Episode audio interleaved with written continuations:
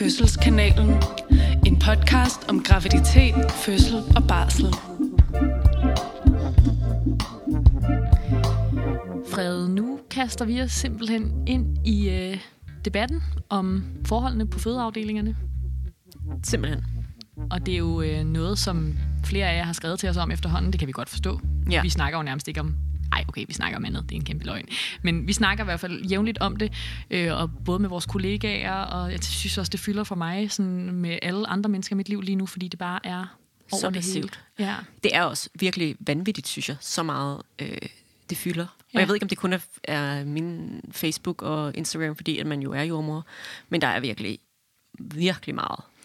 Jeg synes også, der er mange øhm, af mine mennesker, der ligesom tager fat i mig for tiden, skriver til mig, eller øhm, hvad hedder det, ja, lige linker til et eller andet, som de har set. Øh, og det kan jo selvfølgelig godt være det, er, fordi de kender en jordmor, og så kommer I i tanke om, at det her kunne være interessant for Sigrid, men jeg er ret overbevist om, at alle lægger mere mærke til det. Især hvis man er gravid, som nogle af jer, der Ja. lytter med, jo nok er.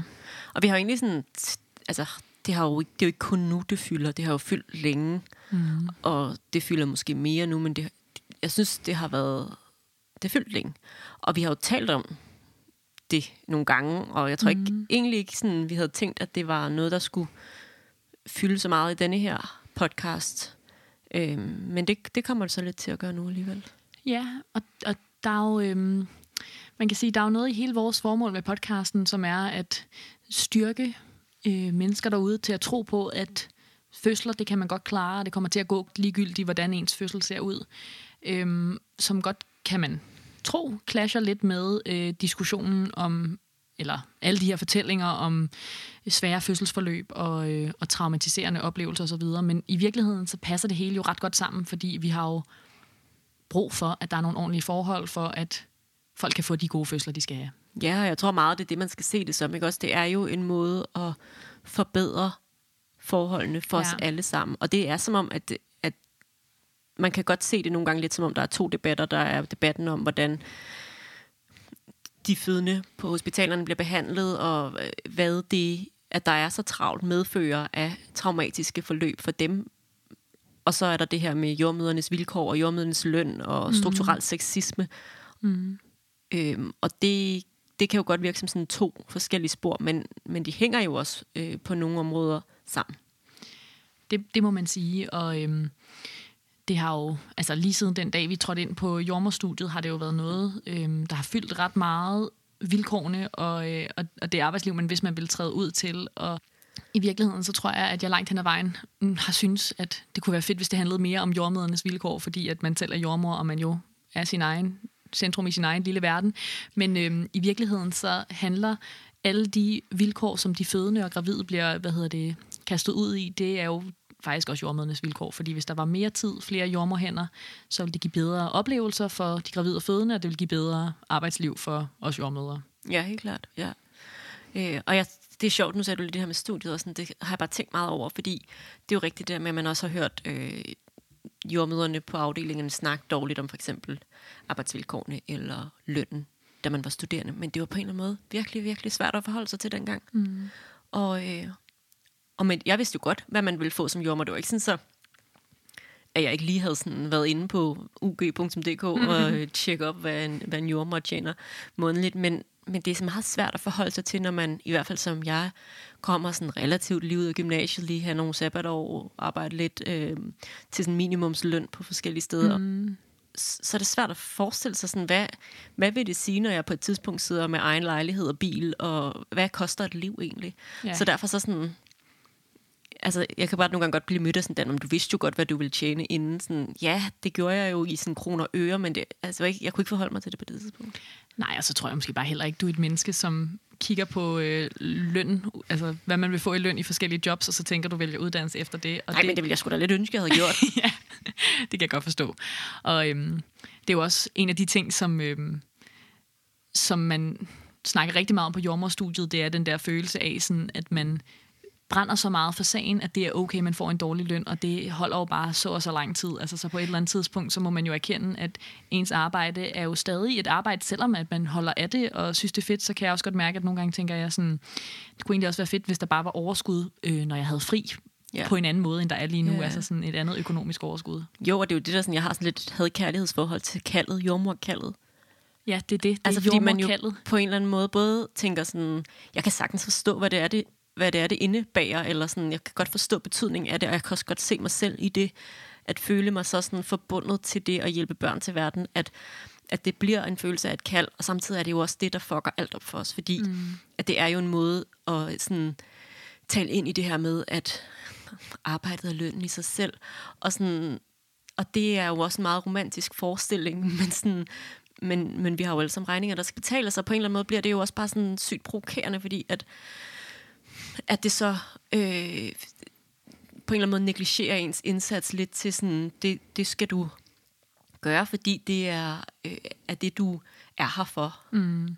Altså, det, lige nu kan jeg ikke komme i tanke om andre jobs, hvor man ville kunne sige det. Og det er så meget, altså den følelse, jeg har, altså når jeg snakker med folk, det er, at Nå, men det er det mest, livets mest fantastiske øjeblik, du står i, og det må være så livsbekræftende og fantastisk at tage på arbejde, men ligegyldigt hvor spændende og interessant det er, jobs andre mennesker har, så er det da sjældent, at jeg tænker sådan, Nå, så kan du bare gøre det uden at få løn, eller sådan, så kan mm. du da bare gøre det for en dårlig løn. Altså det, det er virkelig en mystisk situation, og jeg tror, at det har rigtig meget at gøre med, at selvom at der er mange, der jo godt kan se værdien i at have en god støtte, når man føder, at så er det ligesom det, vi yder der, altså omsorg, det er ligesom på en eller anden måde, der er, der er sgu ikke så meget valuta, altså man får ikke så meget valuta for at give sin omsorg, altså sådan, det, det, det er prissat meget lavt, altså omsorgsjob, det er jo sådan et, et kvindefag, og, øh, og det er også, altså kvinder langt hen ad vejen, der kommer ind og føder, mm. øhm, og det tror jeg på en eller anden måde skaber et problem for os, at fra begge sider, så er det ligesom, øh,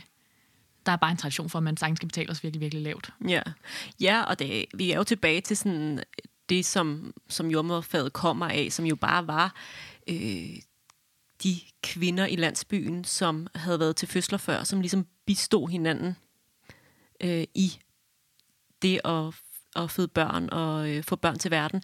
Og at det er så dengang, at det blev et sådan mere sådan et, et job, hvor man tog en jordmoruddannelse, stadig bare var et et lille tilskud til mm. mandens økonomi. Altså det er jo ikke ting som øh, en øh, et sådan grundlag, et løngrundlag for, øh, for en husholdning fuldstændig. Altså så det der med at, øh, at skulle tjene til dagen af vejen, og særligt hvis man enten, øh, som jeg er, jo lever sådan et sololiv, hvor altså, jeg har jo ikke nogen, der betaler halvdelen af min husleje, eller halvdelen af min bil. Øhm, eller hvis man er fraskilt, der er en del jordmøder, som også er fraskilt, ikke? Også, og som både skal have det til at fungere med, med sådan de der forfærdelige arbejdstider, vi jo arbejder lidt under, hvor man øh, på en eller anden måde skal skal få det til at passe, og finde nogen, der kan passe, når man skal mm. arbejde i nattevagter og mm. aftenvagter, men så samtidig også skal have det til at løbe rundt på en relativt lav løn. Ja, altså det er helt sikkert en af tingene, men tror du ikke også, at sådan, selvom det er et, et omsorgsfag, og det stort set kun er kvinder, der er jordmøder, tror du så ikke, at hvis det var mænd, vi plejede dagen lang, som var i smerter, tror du så ikke måske også, vi ville få en anden løn? Jo, det tror jeg. Jo, jo, jo, det tror jeg, at du har ret i. Jeg tror da helt klart, du har ret i, der er også et eller andet i, sådan, at det er jo bare ikke en prioritet. Altså, det er ikke... Det, det er bare ikke så, øh, så spændende, det der med, med kvinder, der, der hjælper kvinder. Altså, Nej. sådan, det, er ikke, det er ikke der, hvor, øh, hvor magten og pengene går hen, Nej, desværre. desværre. Sådan helt kort, hvis man sidder derude og tænker, sådan, hvad, hvor mange mennesker har det, sådan som vi to har det lige nu, så øhm, er der jo faktisk blevet lavet sådan et protestbrev fra jordmødre her for nylig. Det var en, øh, en jordmor, som ligesom satte sig ned og lavede et skriv til Sofie Hestorp, og lagde det op på, der ligger en Facebook-side for jordmødre, som hedder Jeg er jordmor. Og der var 2.400 jordmødre, der underskrev det her protestbrev. Ja, jordmed og studerende. Ja, sandt. Ja. Det er rigtigt. Øhm, og i den gruppe er der 3.400 medlemmer, ikke? Ja. Og jeg tænker, altså mit bud, bedste bud, det er simpelthen, at de sidste 1.000 mennesker ikke har set det her opslag. Altså, Ja. fordi øhm, jeg tror, alle er parat til at skrive det under. At Men det jeg her, holdt sådan øje med det øhm, sådan løbende, og man kunne se på, på, jeg tror det var på døgn, der var der tusind, der underskrev. Og, og så kunne man se, hvordan det bare sådan voksede, altså som i sådan nærmest, altså så tusind dagen efter, og, sådan, og så er det ja. selvfølgelig her, nu går det lidt langsommere, men, øh, men ja, det, øh, det, er ret, det er ret massivt. Men tror du ikke, at alle, altså alle jordmødre, alle jordmorstuderende i hele landet vil kunne sige, ja, de her forhold er faktisk uretfærdige? Jo, det tror jeg. Jo. Ja. Ligegyldigt, hvilken afdeling man arbejder på. Og så er det klart, det varierer jo, altså, og, sådan, og det er jo også noget, vi kan, kan lidt sådan genkende til. at der er forskel på, hvordan vi har det øh, på Slagelse, og hvordan de har det på nogle af Københavnerhospitalerne. Og, øh, og nu, nu snakker vi om tidligere i dag, vi har ikke så stor sådan, kendskab til de forskellige fødeafdelinger i Jylland. Altså det er jo, øh, det er jo det ligger jo så meget på vores skuldre, at vi ikke mm. ligesom ved så meget om det. Men det er nok bare fordi, det er, øh, det er de her hospitaler, vi ligesom sådan... Det er som om Storebælt på en eller anden måde gør, gør i hvert fald en forskel, når det kommer til, til fødesteder, fordi at... Øh, som man måske også har opdaget, hvis man har læst nogle af artiklerne, eller hørt nogle af sådan radioprogrammerne, så, øh, sker der jo overflyttelser sådan relativt jævnligt på Sjælland, og det er derfor, vi også på en eller anden måde jo tit snakker med jordmødre fra Hvidovre, eller Herlev, øh, eller Roskilde, eller Holbæk. Så vi har ligesom sådan en idé om, hvad er status på de forskellige fødeafdelinger.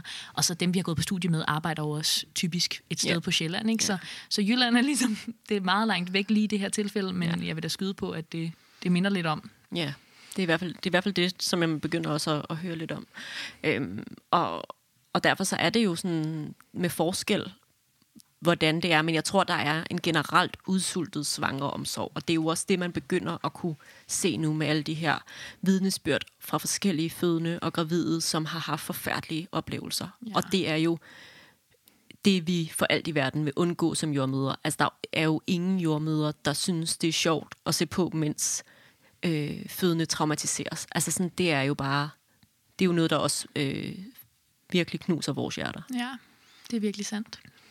Øhm, og som man måske også kan fornemme, så det her det handler jo lidt om, hvordan det er at være jordmor i det her felt. Nu har der været mange af, af de øhm, fortællinger, der ligesom er blevet fortalt, som har været øhm, mennesker, der har været inde og føde på et hospital, som ligesom kan fortælle om deres oplevelse. Og øh, vi har selvfølgelig stået med rigtig mange mennesker, som har født, men, men jeg tænker lidt, at det vi skal snakke om i dag, det er jo, hvordan er det at være jordmor i det her felt, og hvorfor tror vi, at der er så mange, der ender med at få de her øh, oplevelser, som man kan høre om for mm. tiden. Yeah. Så det er ligesom det, der er vores vinkel. Og øh, i forhold til det, som du siger nu, Frede, så tænker jeg også, at et virkelig sådan tydeligt bevis på, at øh, vi godt ved, der er problemer, og at man kan risikere de her oplevelser, det er, at vi vælger, hver gang vi skal på arbejde, at krydse Sjælland øh, og tage fra København, hvor vi begge to bor, hele vejen til Slagelse, fordi at vi tror på, at det er et bedre arbejdsliv. Ja, kan du huske, der, kan du huske hvilke overvejelser du gjorde dig dengang, du valgte at, øh, at starte ned på, det var så dengang hed det næste fordi ja. vi er flyttet kort tid efter, vi blev ansat. Øhm, kan du sådan ja. tage mig tilbage til, til dengang? Ja, altså øhm, i modsætning til dig, så havde jeg jo været i øh, klinik inde i hovedstaden. Du var jo i klinik på Næstved under studiet. Mm. Øhm, jeg var på Hvidovre, og øh, havde egentlig tænkt hele studiet, at jeg skulle arbejde på Hvidovre, den, når vi var færdiguddannet, fordi at jeg kendte jordmøderne derinde, og de var dygtige, og jeg synes, at der egentlig var en god stemning. Altså folk var øh, kunne deres ting, og det var, det var nogle rigtig rare jordmøder. Jeg, jeg tænkte, det kunne være en god øh, kollegagruppe at være en del af. Øhm, og så var det som om, da vi nærmede os slutningen af studiet, og jeg ligesom sådan satte mig ned og rent faktisk tog stilling til, hvordan kommer et fuldt schema på den her afdeling til at se ud. Øh, hvordan kommer det til at føles, når øh, vi har fri, og vi bliver bedt om at blive, fordi der ikke er nogen, der kan tage over, og jeg ligesom er den, der skal blive. Altså når man er studerende, det er så lidt forskelligt, øh, hvad man har oplevet, men jeg havde i hvert fald oplevelsen af, at jeg godt kunne tage hjem, selvom at min jordmor faktisk relativt ofte var nødt til at blive ja. og have overarbejde. Og så var det som om, det på en eller anden måde blev mere tydeligt, og så fik jeg bare sådan en følelse af, at hvis jeg øh, seriøst ikke skal få stress, altså hvis mm. jeg ikke skal gå nedenom virkelig, virkelig hurtigt, og blive overvældet af det her arbejdsliv, så er jeg nødt til at arbejde et andet sted. Øh, og hvis jeg sådan skal kunne lære, altså hvis jeg sådan skal have tid til rent faktisk at lære alle de ting, man skal lære, når man er nyuddannet, altså sådan få god erfaring, og altså helt seriøst bare kunne tænke over, hvorfor gør jeg det, jeg gør lige nu. Mm. Altså sådan, det er en af de, ja, løbende, ja. det er en af de ting, jeg forestiller mig, jeg har meget mere tid til, altså at jeg stopper op og være sådan, hvad er det her for en fødende, jeg har? Hvorfor gør jeg, som jeg gør? I stedet for, det, der var min oplevelse under øh, praktikken, var meget, øh, at der var nogle regler øh, for, hvad man skulle gøre. Der var retningslinjer, og så var der en afdelingsjommer, man skulle snakke med, og at reglerne øh, var delvist for at give folk en god fødeoplevelse, men det var også rigtig meget for at få maskineriet til at køre rundt. Ja. Og jeg tror bare ikke, jeg havde lyst til sådan at lære faget, som hvordan kan jeg få den her øh, fabrik til at køre smurt. Øh, jeg havde mere lyst til at lære faget som, hvordan kan jeg støtte et menneske, der skal føde, og få den krop til at gøre det, den skal. Ja. Så helt seriøst, så tænkte jeg bare sådan, at det vil gøre en stor forskel for, hvilken slags jordmor jeg blev. Øhm, og så tænkte jeg, fuck, om det kommer til at tage mig en time og tre kvarter at komme på arbejde, som det jo faktisk gør for mig, fordi ja. jeg ikke har nogen bil. Ja. Ja, ja, ja. øhm, Så det, det er simpelthen det, jeg har valgt at gøre. Altså, det er jo en rigtig lang transporttid i forhold til, at jeg kunne cykle 10 minutter til Rigshospitalet. Ja, og det er jo det, der er så interessant. Altså, fordi jeg kan også huske, det var så lidt tidligere, at jeg fik den her sådan, erkendelse. Fordi jeg øh, på min, vi har tre praktikker øh, på jordmorstudiet, og i min første praktik, der er man helt ny i jordmorfaget, og der ved man ikke særlig meget om øh, noget som helst, og heller ikke om de forskellige fødesteder. Så der kom, gik jeg sådan ret praktisk til værks, og var sådan, okay, øh, det er sådan noget med, man ønsker, man har første, anden, tredje prioritet. Og der tænkte jeg, hvis jeg nu ønsker uden for byen i første praktik, så får jeg formentlig et af Københavner hospitalerne i nummer 2 og 3 praktik. I nummer 2 og 3, der er man som regel samme sted. Øh, det var man i hvert fald på det tidspunkt. Og jeg er fra Hillerød, så for mig var det sådan nærliggende at tænke, så tager jeg til Hillerød i første praktik. Der boede mine forældre, så kunne jeg sove hos dem, hvis det blev nødvendigt. Rigtig smart. Og så gik det jo op for mig i løbet af denne her praktik, da man begyndte at snakke med jordmøder og være ude på gangene. Og i særdeleshed også begyndte at snakke med sine øh, medstuderende, som så var på nogle af hospitalerne i Københavnsområdet, at jeg bare tænkte sådan her, det tror jeg ikke, jeg kan finde ud af. Jeg tror simpelthen ikke, jeg kan finde ud af det her med, at, at det skal gå så hurtigt, og mm. der skal være øh, så meget fart på hele tiden, mm. og at man ikke har tid til netop at stoppe op og være sådan her, gøre tingene færdige. Mm. Og, og det gjorde jeg, at jeg så i nummer to praktik valgte at søge til Næstved, hvor jeg tænkte sådan, så, så, må, det være, så må det være det, jeg gør. Øhm, og da jeg så var ved at være færdiguddannet, der havde vi sådan et, et møde, øh, alle os jordmorstuderende, hvor vi lige sådan snakkede om, hvordan er det at være på de forskellige steder, hvor skal vi, hvor skal vi søge, når vi bliver færdige. Og, øhm, og der sad mig, og vi var, der var en anden øh, jordmorstuderende på, på Næstved på det tidspunkt, vi sad og lyttede til alle de sådan, fortællinger, som vores medstuderende havde om de forskellige oplevelser på de forskellige fødesteder. Og, og der, der tænkte både mig og, øh, og den anden studerende på Næstved sådan, hvorfor kommer I ikke bare mm. ned til os i stedet for?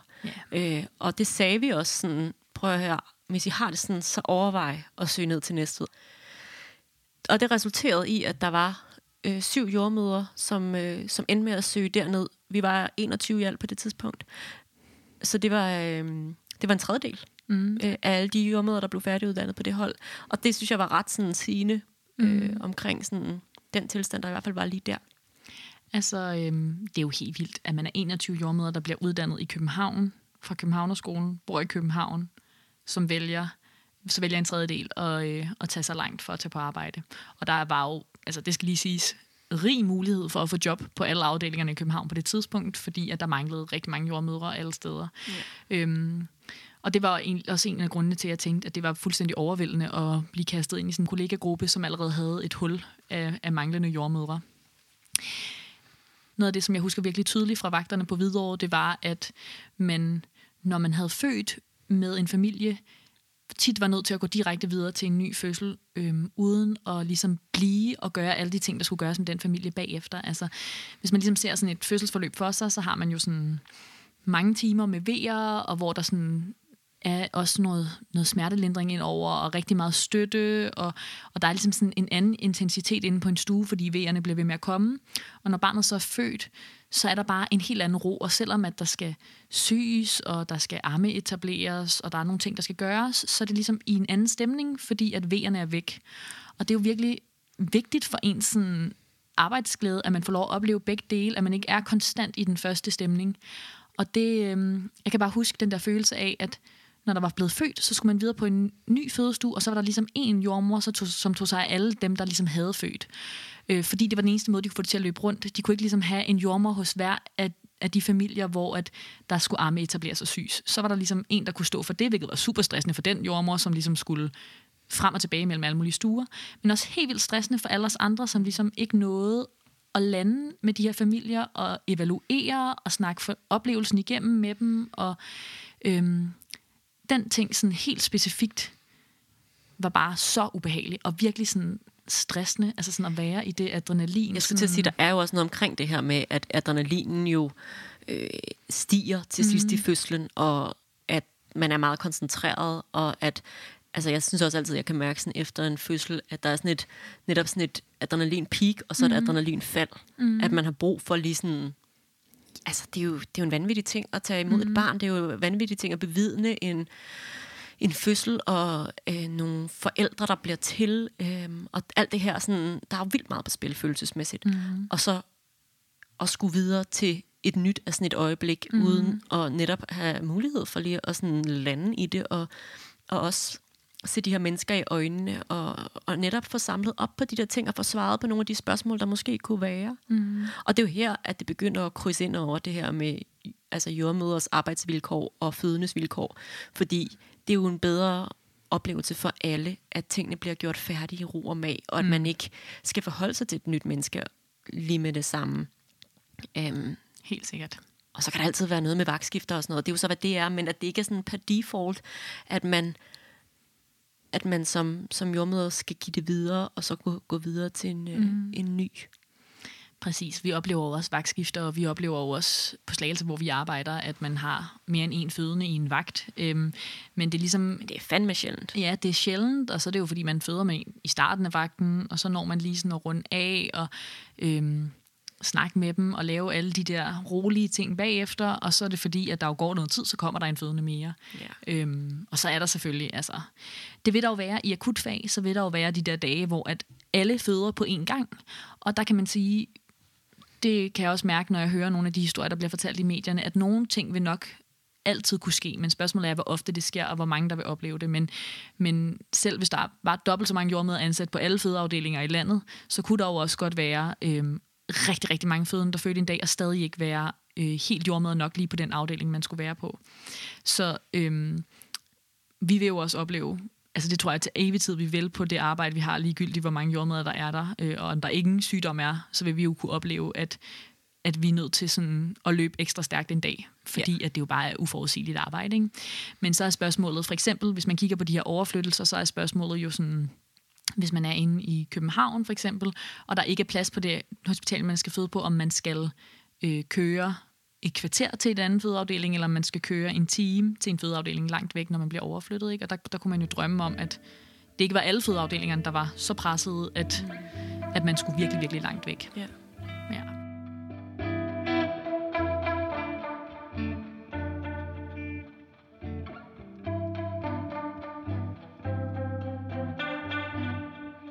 Jeg synes, Frede, det kunne være lidt fedt. Nu har vi jo allerede snakket lidt om, hvordan det opleves at arbejde som jordmor, men faktisk lige at liste sådan helt basic, hvordan ser vores arbejdsvilkår ud. Øhm, fordi jeg oplever bare virkelig, virkelig tit, altså alle ved jo godt, at vi arbejder jul og nytår, og selvfølgelig mm. kan folk føde på alle tidspunkter af døgnet og året, men der er alligevel et eller andet element af, at når man fortæller folk, hvad ens løn er, så bliver de ekstremt chokerede, og det kan jeg godt forstå, det er meget chokerende. Men sådan, det kunne på en eller anden måde være meget nice, bare lige sådan at yeah. øh, få, få sagt det højt her, sådan, så folk ved, hvordan det ser ud nogenlunde. Øhm, men sådan, en af de ting, som jo bare er et vilkår ved, ved jobbet som jordmor, og det vil det jo altid være, det er jo, at folk føder dag, aften, nat, mm. weekend, øh, jul, påske, sommerferie. Der er altså sådan, du skal arbejde altid. Mm. Og du kommer til at arbejde, altså hvis ikke du arbejder øh, jul, så skal du i hvert fald arbejde nytår, og sådan, altså du, du kan ikke liste dig udenom de der ting. Du kommer til at have mange helligdage ja. på et år.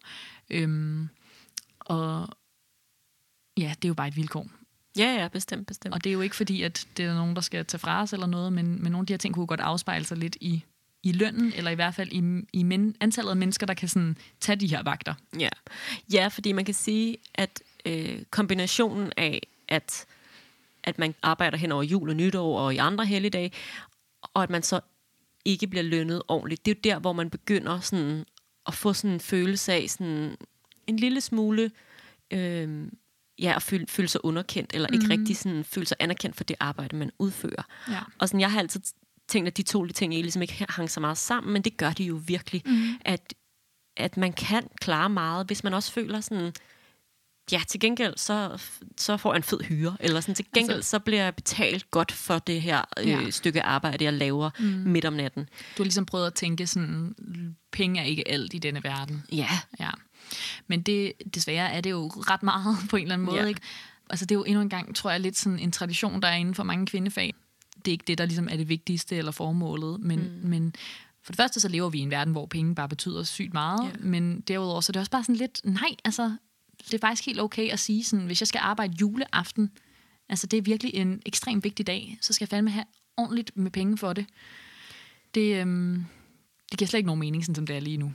Nej, og det gør jo også, at hvis man nu blev betalt bedre, altså så ville man også have råd til at tage en god, lang ferie et eller andet sted hen en gang imellem, ja. eller altså have råd til at, øh, at forkæle sig selv med massage, når man nu øh, igen har spændingshovedpine, fordi mm. at man har øh, haft travle nattevagter i træk, og har vendt sit døgn øh, flere gange på en uge og sådan nogle ting. Altså sådan, det er jo også det der med, at, at man så kan, kan få lov til at gøre noget, øh, som jo tit kræver noget økonomi Klart. bag sig. Udover det der med, sådan, at vi kan arbejde hele tiden, så synes jeg også, det ved jeg ikke, hvordan, hvordan du har det med det, Frede, men jeg har også en følelse af, at der er noget meget særligt over, at vi aldrig ved, hvad vi møder ind til. Altså sådan, at selvfølgelig så kan man have en, en dag, hvor man har konsultationer, altså hvor man ser gravid, hvor du har nogenlunde sådan et billede af, sådan, hvem er det, der kommer, men de kan jo komme med alt muligt forskelligt, som man ikke ved, hvad er, og øh, lige pludselig kan der være en, som har et kæmpe højt blodtryk, eller har nogle symptomer på svangerskabsforgiftning, eller et eller andet, man skal reagere på. Øhm, og det er egentlig den mest sådan, planlagte dag. Ja. Og de andre dage, der kan du passe indlagte, du ikke ved, hvem er, eller så kan du have fødende, som du ikke har mødt før, og som har måske en ud, et udgangspunkt, altså en historie med sig, øh, men som kan ændre sig undervejs, altså hvor at, at fødslen lige pludselig tager en drejning og bliver anderledes. Altså du ved, det der med, at vi aldrig nogensinde ved, hvad det er, vi møder ja. ind til, det synes jeg bare er sådan, det...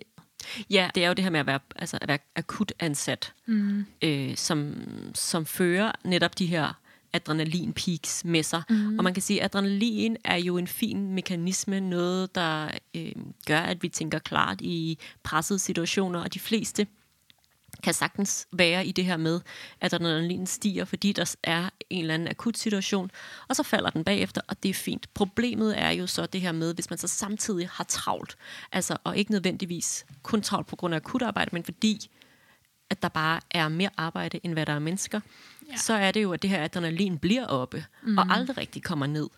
Og det er, jo, det er jo det, der altså, fører til stress, og mm. fører til, at kroppen ligesom ikke mm. længere kan, kan finde ud af, hvad er, hvad er farligt, og hvad er ikke farligt. Mm. Øh, og så er det, man går i sådan en eller anden kronisk stress, stresstilstand, som jo det bare er, er noget af det mest usunde i denne verden. Ja, det er faktisk sandt. Der er, sådan, der er faktisk en forskel der, altså fordi jeg ved ikke, selvom at vi har været uddannet i tre år, så har jeg altid sådan en følelse, når jeg er med i vagtdag, sådan, uh, hvad er det, der skal ske? Agtig, sådan, det der med, at man ikke, man ikke ved, hvad er det for en familie, jeg skal ind til, og, øh, og hvad er det for et forløb. Jo, for og mig så, kommer det også lidt tilbage til det her med sådan, følelsen af, også, altså, er jeg god nok? Mm. Øh, kan, jeg, kan jeg det, jeg skal kunne? Og ikke nødvendigvis altid sådan...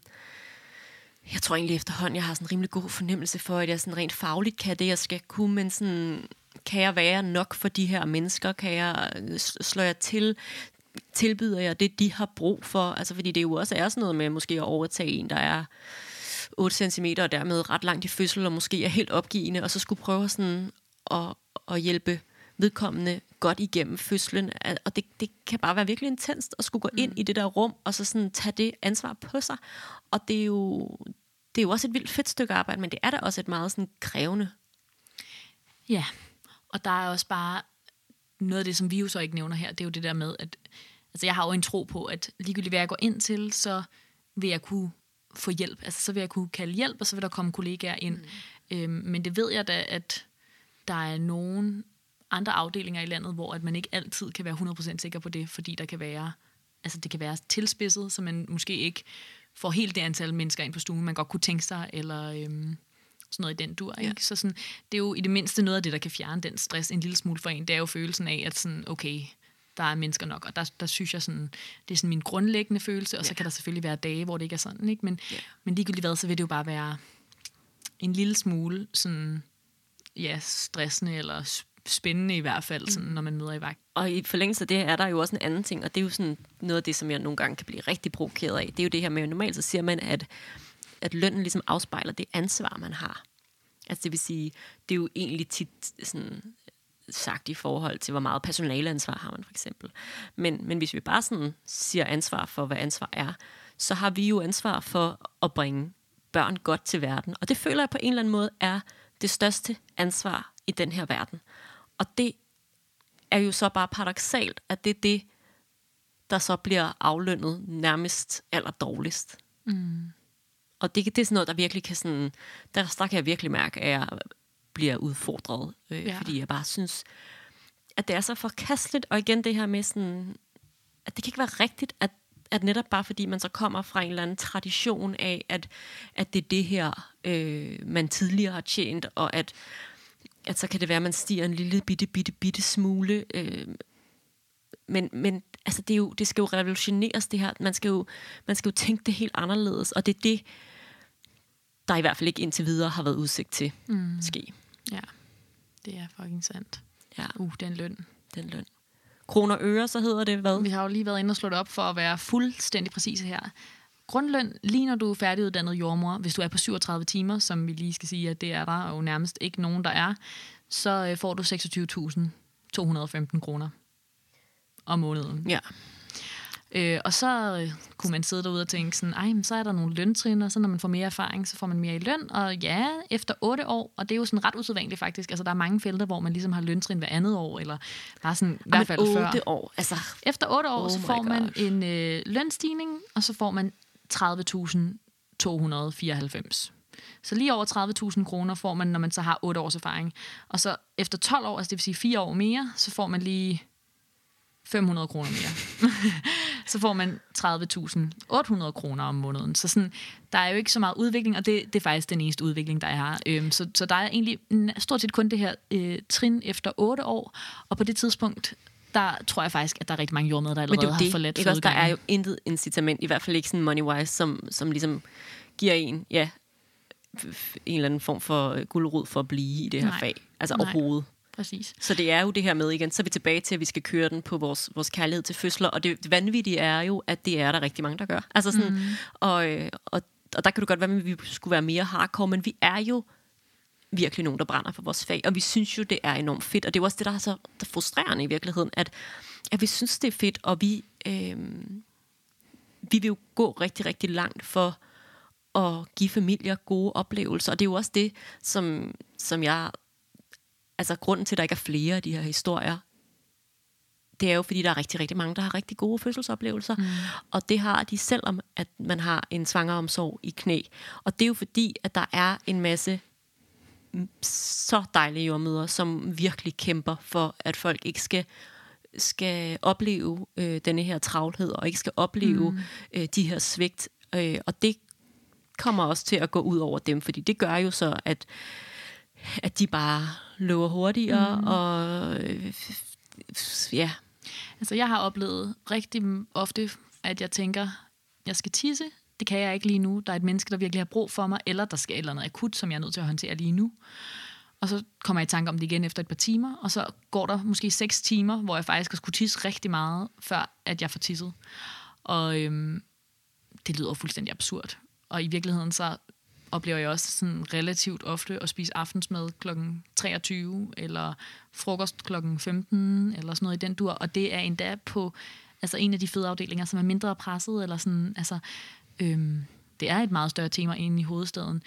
Og det er jo sådan et af de der eksempler på ting, som vi ligesom kan gøre. Altså vi kan lade være med at spise, vi kan lade være med at tisse, vi kan gøre alt muligt for at gøre et rigtig godt stykke arbejde. Og der, der kunne man selvfølgelig også argumentere for, at det kan være, at man bare skulle gå ud og tisse og gå ud og spise, og så måtte øhm, de fødende være altså, alene jo i virkeligheden, hvis der ikke var hænder nok. Og det er, jo, det er jo sådan en vildt svær ting, fordi at det skal i hvert fald for mig, når jeg er på arbejde, så får jeg sådan en følelse af sådan, det her er den, en af de vigtigste dage i det her menneskes liv, eller de her menneskers mm. liv. Og så får jeg sådan en følelse af sådan, jeg kan godt lige lade være med Ja. at spise aftensmad i dag, øhm, fordi at den her oplevelse får de aldrig igen. Og hvis jeg går ud nu i 20 minutter, så kan det være, at vejerne forsvinder helt, eller det kan være, at, at den fødende får så ondt, at vi, vi er et helt andet sted, når jeg kommer tilbage, fordi at, at de føler sig svigtet herinde på en eller anden måde. Og så, så offrer jeg mig helt vildt meget, fordi jeg tænker sådan, det her er den her... Øhm, det er den her families eneste chance, og det holder jo bare altså ikke en skid, fordi at det er jo everyday, jeg skal gøre det der. Ja, Men, præcis. Ja, og også noget, sådan noget der er også i forhold til sådan journalføring og sådan noget, ikke også? Altså, hvor man sådan, igen også, øh, der er jo virkelig meget journalføringspligt i det her, og der er virkelig meget, vi skal skrive ned. Og, og jeg kan mærke, at jeg får det altid så dårligt med at sidde over foran computeren, fordi mm. jeg vil gerne være nærværende, jeg vil gerne være der. Men det betyder jo i sidste ende, at jeg så skal sidde måske tre timer efter og skrive mm. journaler. Det går jo heller ikke. Altså sådan, og det er jo det, der hele tiden ja, mm. er så fucking svært. Det er altså, fucking svært. Så, og jeg kan virkelig godt ikke genkende til det. Og vi har jo også sådan... Altså, der er jo eksempler på, på jordmøder, som altså, bløder igennem, når de har menstruation, fordi de ikke føler, de kan gå fra. Altså, sådan, mm. altså det, er jo, øh, det er jo lige før, vi det er sådan, ude i sådan nedværdigende forhold over for jordmøderne. Mm. Og det er jo ikke fordi, altså sådan, det er, jo, det er jo så vigtigt det her med, at, at gravide og fødende og deres partner har gode oplevelser, når de kommer ind og føder deres børn. Og det er jo deres vigtigste øh, dag, eller en af dem i hvert fald. Det er jo bare også vigtigt, at vi har bæredygtige liv til jordmøder, fordi det er jo hver dag, at man står der, eller måske ikke hver dag, men, men, men mange dage om ugen. Jeg tror altså også, at man vil få en bedre øh, connection til ens jordmor, hvis ikke at øh, hun var sådan lidt presset over, at hun havde en fornemmelse, at hun var i gang med at blive igennem, og hun ikke havde tisset i seks timer, og at hun mm. var lidt sukkerkold. Jeg tror, hvis nu, at hun havde mulighed for lige at blive afløst i den tid, hun skulle ud og gøre de der ting, så tror jeg måske også, man vil få en bedre behandling. Altså, mm. det, det er jo bare totalt uholdbart. Det er jo sådan lidt nogle gange en bjørnetjeneste, vi, vi også gør, fordi vi, vi prøver sådan at, at give under nogle vilkår, hvor det bare ikke giver mening, at sådan at sætte standarden. Der, jo, og nogle gange er der jo bare så mange ting, der sker under en fødsel, og så mange ting, man skal, bolde man har i luften som jordmøder, og ting, man lige skal have styr på, at det er også bare sådan et, altså glemsomhed, at man glemmer, at, at, øh, at man netop skulle have spist mm. frokost, og man glemmer, at man faktisk også skulle tisse. Ja.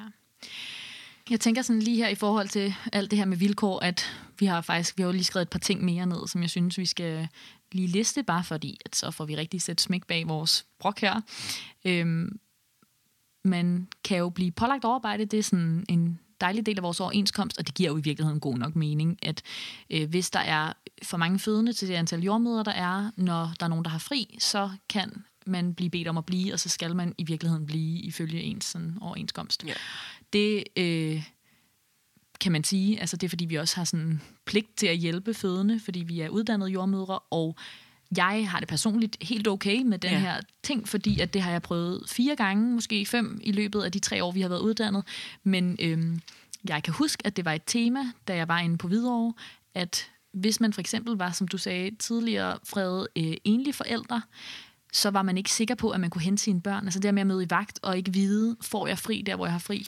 Øh, og selv hvis man ikke er enlig, altså bare det der med at sådan have en plan, når man havde fri, eller sådan have en aftale, at man ligesom og det er jo ikke, fordi det skete hver dag, men sådan det der med, at det skete ofte nok til, at man faktisk kunne være en lille smule i tvivl om, om man, man kunne de ting. Det er jo sådan ekstremt stressende. Og du har fuldstændig ret i det her med, at at sådan noget går jo fint, hvis det er en gang imellem, mm. og, og vi har da, jeg har da prøvet også det her med netop at få at vide, sådan, kan du blive øh, for eksempel fra en aftenvagt til, til en nattevagt, og så får man så lov til at afspacere dagen efter, hvis man skulle op i en dagvagt, eller et eller andet, altså der bliver rykket rundt på ens vagter. Mm. Og, øh, og igen, når man står på en fødegang og kan se, at der er, er tryk på, og at det kan løse nogle, nogle ting og sager, så er man ret villig til at hjælpe langt hen ad vejen. Men igen, ja, fordi det sker relativt sjældent hos os, hvor jeg kan sagtens forstå, at man på en eller anden måde også bliver en lille smule kold over for det, hvis man mm. øh, mhm. gang på gang bliver pålagt at blive, at det bare bliver sådan, igen, endnu en ting, som gør, at man tænker sådan her,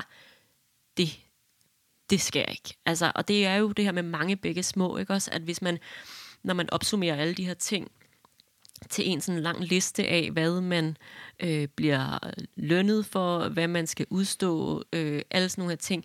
Hvis det regnskab ikke går op, og hvis ikke man føler, man får, får mere ud af det her, end man giver, så, så gider man jo ikke. Altså, Nej, jeg var, også, øh, jeg var inde og tjekke min seneste lønseddel, og en ting er, at man selvfølgelig får timer for de ekstra timer, man bliver, hvis man ligesom har overarbejde, øhm, og man også får lidt mere, end hvis det er de timer, man er skemalagt til. Men, men selve det, at øhm, man ligesom bliver, uden at det er planlagt i en schema, det får man jo 37 kroner for mm. før skat. Altså, what the fuck? Mm. Og sådan, min søster er læge, og det er bare et andet billede, og jeg er med på, at sådan, hun har også holy crap mand, været studerende, altså 15 gange så lang tid, som jeg har. Men jeg vil jo våge at påstå, at det at blive bedt om at blive længere tid, ikke på den måde nødvendigvis er en større byrde for hende, end det er for mig, og hun bliver bare aflønnet på en anden måde, og det, det er sgu a little bit uretfærdig. En anden ting, vi også lige snakkede om i forhold til det her med sådan, øh, løn og sådan nogle ting, det er jo, at man, der er sådan noget, der hedder områdetillæg. Det vil sige, at, at i forhold til hvilken øh, kommune man er ansat i, eller hvilken region man er ansat i, så, øh, så vil det variere lidt. Og det er blandt andet sådan noget som, at det er dyrere at bo i København, så derfor så får man lidt mere, når man arbejder herinde fordi man jo tænker, at folk så bor i samme region, som de arbejder i. Så sådan for os, som bor i København, dyr sted at bo, og så tager til Slagelse, et sted, hvor man ikke får lige så meget løn. Mm. Altså, det er jo også... Sådan, og betaler for transport for at komme ja, til Slagelse. Præcis. Det giver jo absolut ingen mening. Men jeg altså, også, altså, jeg vil også lige sige sådan, ja. nu lyder det som om, man kunne gøre en big business ud af det, men altså, der er sådan fem inddelinger i områder, hvor man har taget sådan alle fødeafdelinger i landet, og øhm, der er 1000 kroner til forskel cirka. Ja, ja. Så, så der er ligesom et, nogle fødesteder, hvor man bare får standardlønnen, og så kan man få op til 1000 kroner mere, hvis man bor for eksempel, eller det vil være, hvis man bor i København, hvor det er klart dyrest at bo, ikke? Ja. Øhm, før skat igen. Ikke? Men, men de 1000 kroner, dem vil jeg da gerne have. Ja, det, øh, det kunne da godt gøre noget godt for, øh, for min økonomi. Øhm, sidste, sidste lille ting på, øh, på listen her er bare total op, opremsning. Det er jo det her med sommerferie. Øhm, og nu har, har det også været noget af det, som ligesom har været lidt op i medierne, det har jeg i hvert fald lagt mærke til, øh, at man kan få maks to uger sammenhængende sommerferie som jordmor. Og det øh, er selvfølgelig mega irriterende, men sådan, for at gøre det ekstra træls hos os, så er det faktisk sådan, at hvis man ikke har et barn, som er i den skolesøgende alder, så er man slet ikke sikker på at få sommerferie i skolesommerferien. Nej. Altså, så er det ikke noget med, om du kan få to uger sammenhængende sommerferie. Der, her er der selvfølgelig forskel fra fødested til fødested, at man kan få det til at hænge sammen nogle gange øh, bedre eller værre, alt efter hvor mange jordmøder man lige er, og hvordan skemalægningen fungerer. Men der, hvor vi arbejder i Slagelse, der er det faktisk sådan, at du ikke er sikker på at få noget som helst sommerferie på det tidspunkt, hvor skolerne har sommerferie. Det er jo altså fuldstændig sindssygt. Og meget diskriminerende, føler jeg jo også, over ja. for øh, folk, der ikke vil have børn. Ja, ja, fuldstændig. Det har du fucking ret i. Også fordi, at vi andre, altså, andre har jo også netop familier eller sådan noget, som, som planlægger deres sommerferie i øh, skolesommerferien, fordi det er jo, altså, der er en grund til, at man har, har sommerferie i... Ja. Øh, altså der omkring, hvor skolerne ligger dem, og det er jo, fordi det er jo også der, hvor, hvis man er i Danmark i hvert fald, at vejret er bedst, mm-hmm. og, sådan, mhm. og nu har jeg prøvet at holde sommerferie i maj måned, altså så bliver det bare et rigtig lang, en rigtig lang sommer. Ja, altså, sådan, og der er også bare sådan, altså der er jo hele elementet af, at du kan du kan jo også, altså en ting er, du ved, hvis man vælger ikke at få børn, eller hvis man har yngre børn, øhm, men der er også dem, som har børn, der er så gamle, at de nu er gået ud af skolen, og så måske gerne vil være sammen med deres børnebørn, passe deres børnebørn i en uge om sommeren. Altså sådan nogle ting, som jeg bare føler er et fucking menneskeret i dette land, du skal holde sommerferie en uge med dine børnebørn. Eller øhm, hvis du har en kæreste, der er folkeskolelærer, som kun kan have ferie der. Altså Seriøst op ad bakke projekt. Totalt op ad bakke projekt. Øhm, jeg har fået en uge sommerferie i skolesommerferien, og jeg er meget glad for det. Det bliver, det bliver dejligt. Øh, og så har jeg fået to uger uden for, øh, for skolesommerferien i år, øhm, hvilket egentlig også passer mig meget godt. Ikke at jeg er sikker på, at der er nogen af os, der nogensinde kommer til at rejse nogle steder hen igen, men øhm, så kan det være, at, øh, at det er lidt billigere, hvis man kunne, fordi det er uden for skolesommerferien. Men det er jo sådan nogle løgne, jeg fortæller mig selv, for ligesom at tro på, at det er fedt at have ferie i sådan slut august, start september. Det er fordi, at så, så kan det være, at det er en lille smule billigere og sådan nogle ting. Ja. Vi vil jo alle sammen bare gerne have sommerferie på det tidspunkt, hvor alle andre også har sommerferie. Ja. Ja.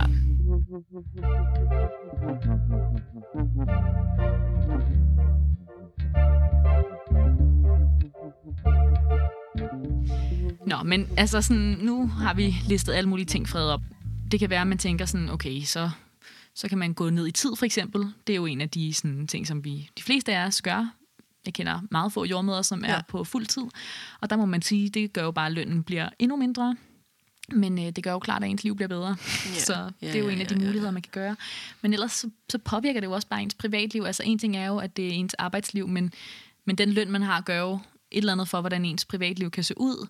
Men det at, altså sådan, for mig er det også bare rigtig, rigtig meget det, at man ligesom arbejder på alle tider af døgnet, og weekender og helligdage, som bare gør jo, at sådan, ens liv ser anderledes ud. Ja.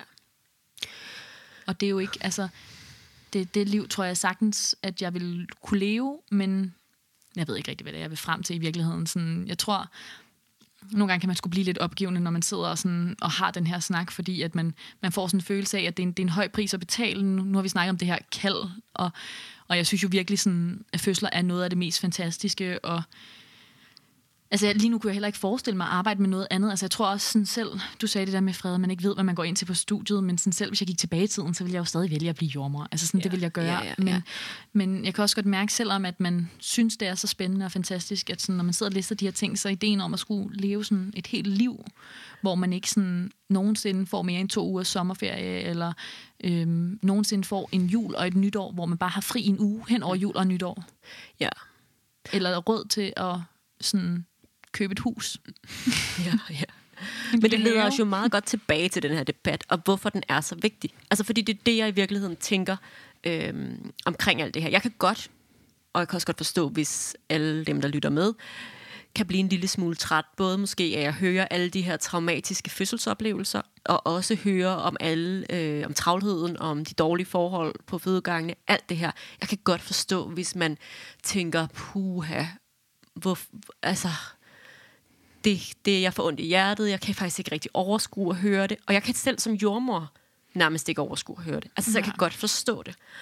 Men det er jo, det er jo derfor, det er så vigtigt. Altså, det, mm. det er vigtigt, fordi vi skal, vi skal ændre vi skal på en eller anden måde revolutionere fødeverdenen, føler jeg. Mm. Revolutionere svangeromsorgen. Den måde, vi gør det på, det er simpelthen ikke godt nok. Mm. Og det er hverken godt nok over for de fødende, og det er heller ikke godt nok over for jordmøderne. Ja.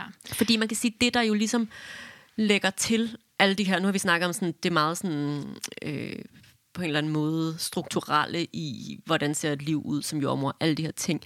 Men det der jo så er ligesom dråben, der får bæret til at flyde, flyde over, det er, når man så heller ikke føler, at det, man giver, er godt nok. Mm. Altså fordi man simpelthen tænker, at, øh, at rammerne er der ikke til at kunne yde det, man føler er optimalt. Det vil sige, at man dag ud, dag ind, ligesom går en lille smule på kompromis med sin egen faglighed, med sin egen forståelse af, hvilken omsorg man bør yde, og i det hele taget bare sådan føler, at, at tingene kunne være anderledes og kunne være bedre. Og det tror jeg er det, der i sidste ende også sådan gør, at det hele på en eller anden måde bliver, hænger sammen, og at øh, vi også får alle de her øh, vidnesbyrd for, mm. for fødende, som bare ikke er tilfredse med den, den ligesom jordmoromsorg, de har fået, mm. eller den fødsel, de endte ud med at få, fordi at, at det bare ikke har været godt nok. Ja, jeg tænker også, at nu er jeg ret overbevist om, at der er forskel fra afdeling til afdeling, og mit sådan indtryk er generelt, at de store fødesteder er der, hvor at det er mest presset at arbejde. Men hvis man arbejder, altså har et arbejdsliv, hvor man er en, der er i det der hver dag, altså i de der fødselsoplevelser, hvor folk føler, at der ikke har været tid til dem, og hvor de ikke føler, at, øh, at de er blevet hørt. Hvis man sådan hver eneste dag skal være den, der ligesom yder det, selvom man godt ved med sig selv, jeg kan ikke gøre det bedre, jeg har simpelthen ikke mere tid, det må bare være så ubehageligt. Ja, og også bare det her med at se sig selv måske også blive en lille smule mindre investeret. Mm. Altså fordi, at man jo, vi er jo alle sammen mennesker, vi har jo kun noget, altså et eller andet vist, et eller andet bestemt overskud at give af, og på et tidspunkt, så er den overskud brugt op, og så begynder man at blive måske mindre empatisk, mindre og det er slet ikke, fordi jeg siger, at der er ikke empatiske jordmødre øh, på, på fødestederne derude, men, men jeg kan i hvert fald godt forstå, hvis man skruer en lille smule ned for det, man giver. Ja. Fordi at det bliver for hårdt ellers at være i. Mm-hmm. Helt sikkert. Altså jeg kan jo se sådan en af de steder, hvor jeg føler, at jeg er allermest presset, det er konsultationen. Altså de der ja. øhm, dage, vi har, hvor vi ser gravide en hel dag, øhm, hvor man har en halv time til hver, og hvor, hvor mange har man i løbet af sådan en dag? Kan du regne 11. det? 11. 11 gravide. Hvis man har syv timer. Ja, nå, det har jeg. Ja. Thank God, mand. Ikke mere end det. Nej. Øhm, fordi at det er ret intenst, at man ligesom man har en halv time til hver, og man skal på den halve time ligesom nå at læse deres journal og finde ud af, hvad er det her for en gravid, øh, hvad skal vi snakke om i dag, få dem ind, lave alle de fysiske undersøgelser, altså mærke på deres mave, øh, måle blodtryk, tjekke deres urin, øh, og så skal man derudover snakke med dem og høre om, hvordan de har det, og skrive journal, og lige sådan måske tisse, hvis man har tid til det, inden at man mm. henter den næste. Og øh, det, der sker for mig, det er, at jeg sådan starter ud dagen med at tænke sådan, nu skal jeg yde rigtig god jordmoromsorg i dag, og så bliver et kvarter forsinket med den første. Sådan every time. Og det er simpelthen fordi, at en halv time er et ekstremt latterligt øh, mængde tid til ja. at gøre alle de her ting. Og så er jeg så stresset resten af dagen. Altså sådan, så går jeg ud og henter den næste gravid, og er sådan helt sådan, ej, undskyld, og sådan, beklager helt vildt meget, og siger sådan, det er fordi, jeg bare plapper derud af, og sådan ligger fuldstændig sådan ansvaret over på mig selv, og ikke sådan, altså i virkeligheden burde jeg gå ud og være sådan, det er fordi, vi lever i et latterligt system, hvor jeg ikke har fået tid nok til at gøre ja, mit arbejde ja, ja. ordentligt, og det må du lige sådan acceptere. Øh, men så, så bliver jeg sådan helt sådan undskyldende, og så føler jeg, at jeg er nødt til i hvert fald at give dem lige så meget tid, og, og så bliver jeg sådan stille og roligt mere og mere forsinket, indtil at jeg har et op hele min frokostpause, og så kan jeg sidde i de 20 minutters de 25 minutters telefontid, jeg har, hvor at de gravide kan ringe ind, hvis de har spørgsmål, der kan jeg sidde sådan og spise min frokost foran computeren og skrive notater på dem, jeg ligesom har set i løbet af formiddagen, som jeg kan nå at skrive notater på. Og så lige akkurat sådan få styr på alle tingene og få tisset, og så hente den næste ind. Og det er bare... Det er, virkelig, så utilfredsstillende. Det er så utilfredsstillende, og jeg føler slet ikke, at der er tid til sådan at dykke ned i andet, end det folk selv stiller spørgsmålstegn ved. Og jeg vil sige, sådan, hvis man sidder derude som gravid lige nu og synes, det er utrygt at høre den her klagesang, hvis der er nogen, der kommer ind og ligesom har et eller andet meget vigtigt, de har brug for at snakke om, så vil jeg gerne gøre det.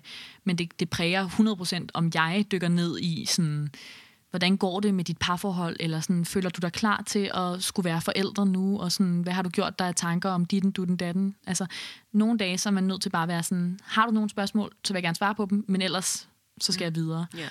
Og det er bare så træls. Ja, og jeg har det fuldstændig på samme måde, og det, jeg, plejer, jeg bliver altid så sur, jeg har jo sådan en blanding af, at jeg elsker min konsultation, for jeg synes virkelig, det er hyggeligt, og jeg synes, jeg mm. har sådan nogle dejlige gravide mennesker, som jeg bare holder vildt meget af at snakke mm. med. Men det hele, du har ret i, at alt det, det sådan strukturelle bagved, det stresser mig vanvittigt meget. Og det stresser mig på sådan en måde, hvor jeg også bliver samtidig bliver super sur, fordi jeg har det sådan, jeg har ikke noget mod at være stresset eller være travl, hvis vi netop har en hel masse akutarbejde, og man øh, står i en eller anden situation, hvor man skal handle hurtigt. Men jeg gider ikke at være stresset på sådan en planlagt dag. Og det er jeg hver mm. gang, jeg har konsultation. Der er jeg en lille smule stresset, og som du også siger, sådan, så øh, er det tit sådan noget med, at man måske har man et hul, hvis man er heldig, og så når man at indhente nogle af de der øh, notater, man ikke har fået skrevet endnu. Måske har man sin frokostpause, så kan man bruge den, og, øh, og ellers så er det jo, når, når dagen er om, altså når, når min dag er om klokken 4, at jeg så sidder og får sådan styr på det hele, og får tjekket efter, om, om der er skrevet alt på alle, og alle sådan nogle ting. Ikke? Og det er bare sådan, det er et utilfredsstillende sted at bære, og jeg synes også, at, at øh, der bare, det er bare sådan en forlitterklæring, fordi man siger altid sådan, at graviditeten er virkelig et godt sted at tage fat i nogle ting, det vil sige, det er jo, det er jo virkelig vigtigt det her med at få talt lidt omkring sådan, altså hvordan er det at, øh, at skulle være forældre? Hvad, hvad gør jeg forestillinger om det? Det er også... Øh, vigtigt at, at på en eller anden måde kunne varetage sådan noget som en, der gerne vil stoppe med at ryge. Altså det er jo det er et ret godt tidspunkt at lave sådan nogle livsstilsændringer, øh, fordi folk er meget motiveret for det der, men, men vi har ikke mulighed for at tilbyde ryge, rygekonsultationer, eller hvis du nu har haft en dårlig amning, øh, så kunne det også give virkelig god mening at at have sådan en, en uddybende samtale omkring, sådan, hvad gik galt, hvad kan man gøre af, af ting for ligesom at undgå, at det sker igen. Og det er bare ikke et tilbud. Altså det er simpelthen den, den skrabede, skrabeste, skra, mest skrabede den sikre vej at gå, ja. Den mest skrabede version, øh, vi tilbyder. Og det ja. synes jeg bare er så utilfredsstillende. Ja, det er virkelig rigtigt. Det er virkelig rigtigt. Men også bare det, at vi har jo også meget mere at byde ind med. Altså en ting er sådan, du ved, at jeg ikke personligt har udarbejdet et helt rygestopkursus, men jeg har alt mulig faglighed, alt muligt, jeg gerne vil dele med dem om familiedannelse, og hvad man ligesom kan gøre for at gøre de her ting lettere, og hvad for nogle ting, man skal overveje og sådan noget, som der bare jo altså sådan lidt går tabt fra uddannelsen, fordi man ikke har tiden, når man så kommer mm. ud og skal arbejde. Og det samme synes jeg jo i virkeligheden gælder tiden efter. Jeg synes jo, at, at netop øh, det her med, at vi arbejder på slagelse, gør, at, at jeg synes egentlig, at de fødsler, jeg bistår, at der har jeg mulighed for at tilbyde rigtig mange af de ting, som jeg tænker, jeg gerne vil tilbyde en fødende. Men jeg synes, at netop øh, sådan noget som graviditeten og de ting, vi kan tilbyde der, og så også barselsperioden, altså dem synes jeg, jeg synes, det er for dårligt, og jeg synes, det er til grin, mm. at man ikke kan hjælpe forældre, kommende forældre, mm. bedre på vej. Øh, at der ikke er mulighed for at køre ud i hjemmet til dem, og, øh, og se, hvordan går det med den her amning.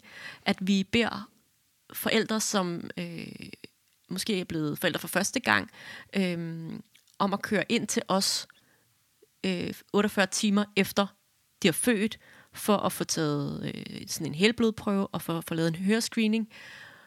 når man ved, hvor sådan sårbar denne her tid er, og de skal måske køre i bil i 40 minutter hver vej, øh, og, øh, og de skal være der til tiden, fordi at, øh, at ellers så ryger hele vores program, og hvad så, hvis den lille gerne lige vil spise, inden man skal ud af døren? Altså sådan, det er så ubrugeligt. Mm. Og jeg synes virkelig, at, øh, at det er, øh, er for dårligt, at man ikke tilbyder mere mm. i den tid der efter fødslen. Altså, og det her med, sådan, hos os har vi stadigvæk øh, mulighed for at tilbyde førstegangsfødende øh, indlæggelse på barselsgangen, men det er måske en overnatning, måske to, hvis man er heldig, og, øh, og jeg, jeg føler lidt, at der er sådan en vibe af, at man altså skal hurtigt hjem, så hurtigt man kan, og at hvis ikke man ligesom har brug for i øh, citationstegn at være der, så kan man lige så godt tage hjem, hvor at at det er jo der, hvor man har vanvittigt mange spørgsmål, øh, og har brug for i virkeligheden bare at, og sådan blive bekræftet i, sådan, det du gør er lige som du, du skal, og, øh, og har brug for at kunne stille de der dumme spørgsmål, som, som jeg jo ikke siger, fordi jeg synes, de er dumme, men de, det er det, man sit føler, mm. øh, at de er. Sådan så, at man kan komme godt i gang med at være forældre for første gang.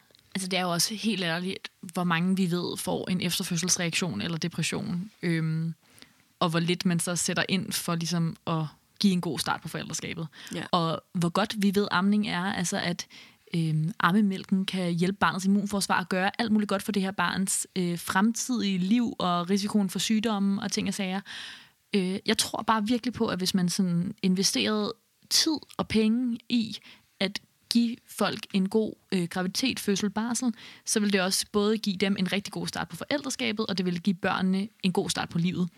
Og lige nu er det sådan en eller anden underlig lappeløsning, hvor vi gør det sådan, så skrabet vi overhovedet kan, og så lapper vi sådan, så dem, der sådan, sådan har brug for at komme ind, de kan lige sådan få et tjek og en snak, men, sådan, men alle andre finder ligesom sådan selv ud af det derude, hvor at, at det kun er dem, der sådan, hvor det er virkelig gralt, som ligesom bliver genindlagt. Altså mm. i stedet for, at man bare gav en god basis fra start. Plus sådan, når først det er blevet virkelig gralt, og man bliver genindlagt, fordi man har fået infektion efter fødslen, eller fordi man øh, har det psykisk helt vildt dårligt, eller et eller andet andet, det er jo bare meget sværere at arbejde med, end hvis man sådan gav en god sådan standardbehandling til at starte med. Så jeg synes jo bare sådan, det er helt sådan fejlprioriteret. Det er fuldstændig fejlprioriteret, og det er jo også det, som meget i debatten går ud på, at det er jo, sådan, det er jo også absurd, at man tager sådan det vigtigste øjeblik i folks liv, og så sådan gør det så dårligt. Altså, ja. at, at sådan, det, det virker jo helt sådan åndssvagt, at, at man ikke kan få lov til, der er også meget, der siger omkring det her med, sådan, at vi gør meget ud af, at, at døden skal være værdig, at man ikke går, ud, går ind for, at sådan fødsler skal være værdige, mm. og jeg, for mig er det jo meget sådan noget med, jeg vil ønske, at vi kunne lave noget meget mere sådan individualiseret, fordi folk har brug for så meget forskelligt. Og der vil være førstegangsfødende, som har det helt fint med at gå hjem lige efter fødslen. Som tænker, det her, det, det klarer jeg fint. Jeg har øh, et, nogle gode mennesker omkring mig, som ved en masse om amning, og som kan vejlede lidt. Og, øh, og jeg har nogen, der kan komme og lave mad og, og hjælpe mig. Og, sådan, altså, og, og det er jo så dejligt for dem. Og så vil der bare være nogen, som har rigtig, rigtig meget brug for støtte fra os. Og, og jeg føler, at begge dele skal være, være muligt, og mm. at i stedet for netop at lave de her sådan meget sådan, alle gør det her. Alle går til venstre, øh, alle går til højre. Altså så sige sådan, hvad har du brug for? Hvor meget har du brug for at blive set i graviditeten? Øhm, jeg synes, jeg synes virkelig, det er... Mindre kassetænkning. Mindre kassetænkning, fordi altså, hvornår har fødende nogensinde passet ind i de der kasser? De passer ikke ind i nogen kasser. Det er meget svært. Det er meget svært at lave kasser, ja. der er gode.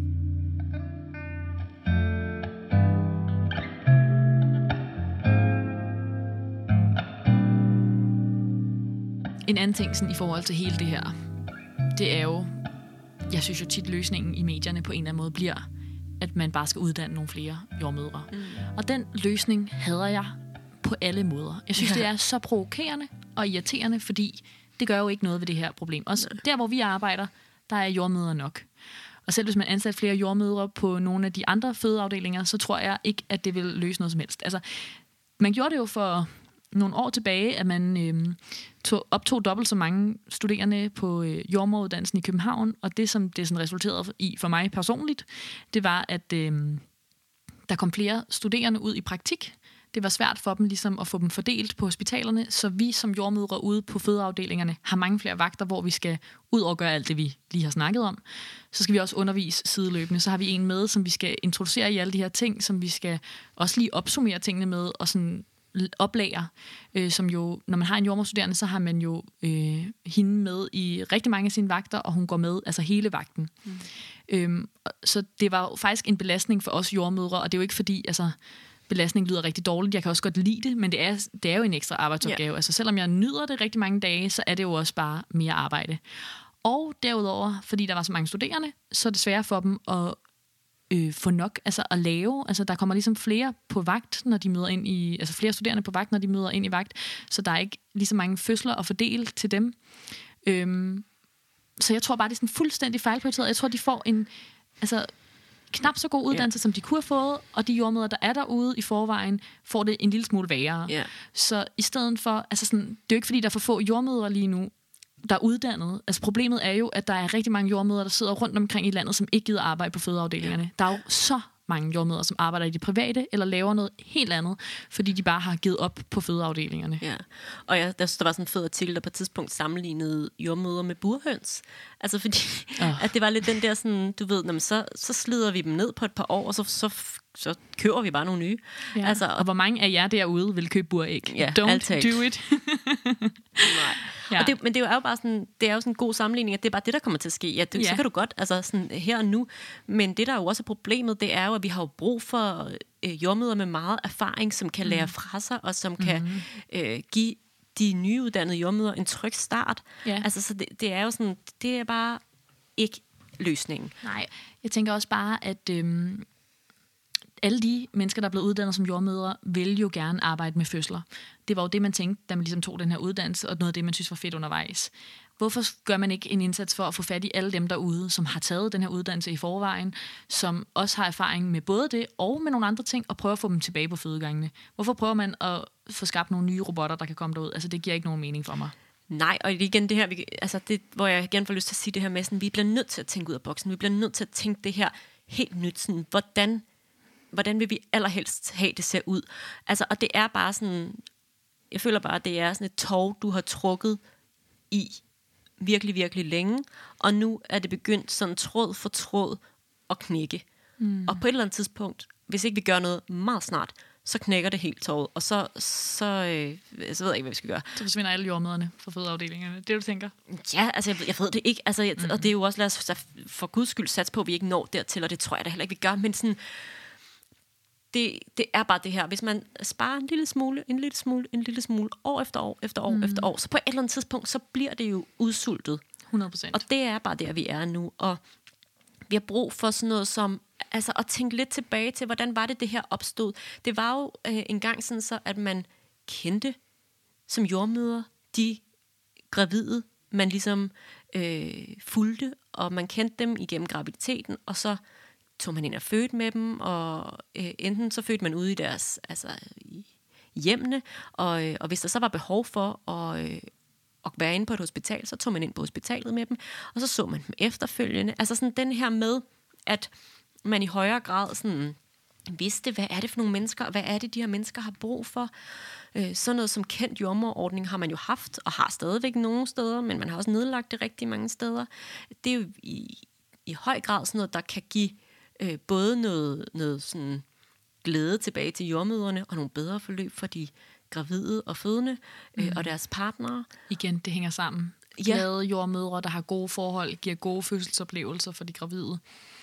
Ja, og, og det her med netop at, at være, gå mere ind i og tilbyde ja, individualiseret forløb til mm. de enkelte mennesker. Sådan, hvad er det, du har brug for som menneske, for ja. at det her bliver en god oplevelse for dig? Fordi det, det er jo ja, det er jo bare øh, i det hele taget virkelig, virkelig vigtigt, at man får en god start på forældreskabet. Altså det, er jo også, det går jo også ud over hvordan man så er med sine børn, øh, og så går det ud over, hvordan de her børn vokser op i verden, og altså det hele hænger jo sammen, og det hele starter bare med fødslerne, ja. og derfor er det så vigtigt, at vi finder en god måde at gøre det på. Ja. Jeg vil også sige som sådan en sidste ting, når man sådan har siddet og, og lyttet til alt det her, hvis nu man er gravid og tænker, hold nu op, sådan, det lyder som om, det er et, et lille helvede, jeg skal ind og besøge. Så mit indtryk er virkelig, at alle de jordmøder, jeg kender, det er, at de har valgt at blive jordmøder, fordi de rigtig gerne vil hjælpe andre mennesker, og gerne vil give nogen en god oplevelse i noget, der er, kan være rigtig, rigtig svært.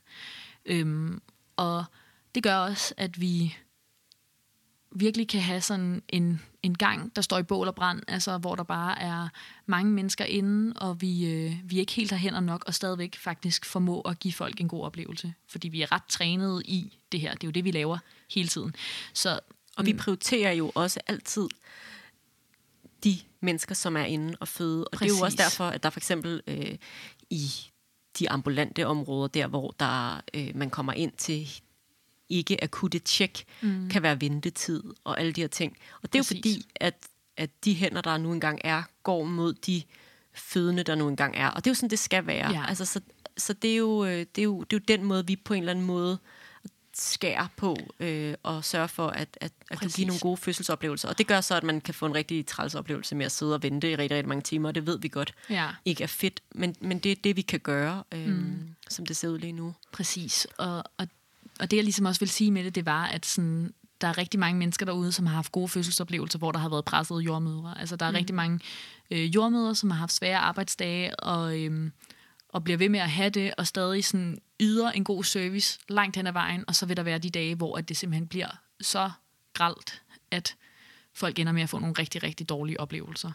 Øhm, og jeg tænker bare, at det, det vil der kun komme mere af, ja. hvis udviklingen bliver ved med at gå i den retning, den går nu, hvor at vi laver større og større fødesteder, effektiviserer mere og mere, og flere og flere jordmødre forlader fødegangene. Ja. Øhm, og at vi sagtens kunne skabe en verden, hvor at der vil komme meget, meget færre af de her oplevelser, hvis vi lavede nogle bedre forhold for jordmøderne, mm. sådan så at det kun var den dag, hvor det var fuldmåne, og alle absolut skulle føde, mm. at så en gang imellem, så vil der være noget travlhed. Det vil jo ikke kunne undgås, men, men det kunne bare virkelig godt være meget, meget sjældnere. Ja. Og i virkeligheden er det jo også derfor, vi gør det, vi gør. Altså det er jo derfor, vi også i, sidst, i sin tid valgte at lave den her podcast. Det er jo vores lille protest, øh, selvom det måske ikke virker sådan, men det er jo vores måde at sige sådan her, der er ikke tid nok til at give den information, I fortjener. I fortjener at vide om alle de her øh, magiske ting, der sker i jeres krop. I fortjener tryghed. I fortjener øh, at føle jer som de sejeste mennesker i verden. Og det kan vi ikke nødvendigvis give jer i konsultationerne. Og derfor så prøver vi at give det gennem den her podcast. Og, øh, og det, det øh, er i hvert fald sådan noget, som jo også giver mig blod på tanden og tænker sådan, okay, men det kan godt være, at jeg ikke føler, at jeg kan give, hvad jeg, kan, hvad jeg godt vil give, når jeg sidder øh, ude i min konsultation. Det kan godt være, at jeg føler, at jeg har meget mere på hjertet, men så får jeg så lov til at dele det med jer alle sammen i mm. podcasten her. Ja, det er virkelig og, rigtigt. Øh, ja, og det, det tror jeg, det er i hvert fald vores måde at ligesom... Mm. Så hvis man, spæde lidt i kassen. Ja, så hvis man lige sådan ignorerede elementet penge, som jo også kunne være rart at have, så, øh, så tænker jeg virkelig også, det at vi har den her podcast, det gør i hvert fald, at man får et mere fuldendt jordmorliv, og det er jo altså helt seriøst optagelser, vi sender ud i verden, som I kan høre. Det, det drømmen ville jo være, hvis man havde tid til ansigt til ansigt og snakke med folk, som også kunne stille spørgsmål tilbage. Mm. I kan selvfølgelig altid skrive til os, men, sådan, men det er ligesom en måde at føle, at man faktisk får lov at bruge noget af den der faglighed og, og, og sende den ud til jer, og så håber vi bare, at det, det kommer efter som, ja, som en jo. mulighed i det offentlige. Altså ja, sådan, lige præcis. Og jo en måde at ruste jer til de her fødsler, I står over for, og en måde at give jer mulighed for at reflektere over, hvad vil I gerne med jeres fødsel. Øhm, og det, øhm, det håber vi også, at det I får ud af det. Vi håber, at I faktisk vil vide, at meget af det, I har brug for til at få en god fødselsoplevelse, at det er inde i jer selv. At, øh, at selvfølgelig har vi brug for rigtig, rigtig dygtige jordmødre, øhm, og det har vi heldigvis også. Men I har også både en del af ansvaret, men også en del af æren af at komme øh, rigtig godt i mål, hvis ikke jeg vil sige faktisk øh, hele æren, mm. øh, af at komme godt igennem de her fødsler. Og jeg tror på, at, øh, at denne her debat er virkelig, virkelig vigtigt, også selvom den er hård. Jeg tror på, at, at al udvikling er vanvittigt svært, lige når det står på.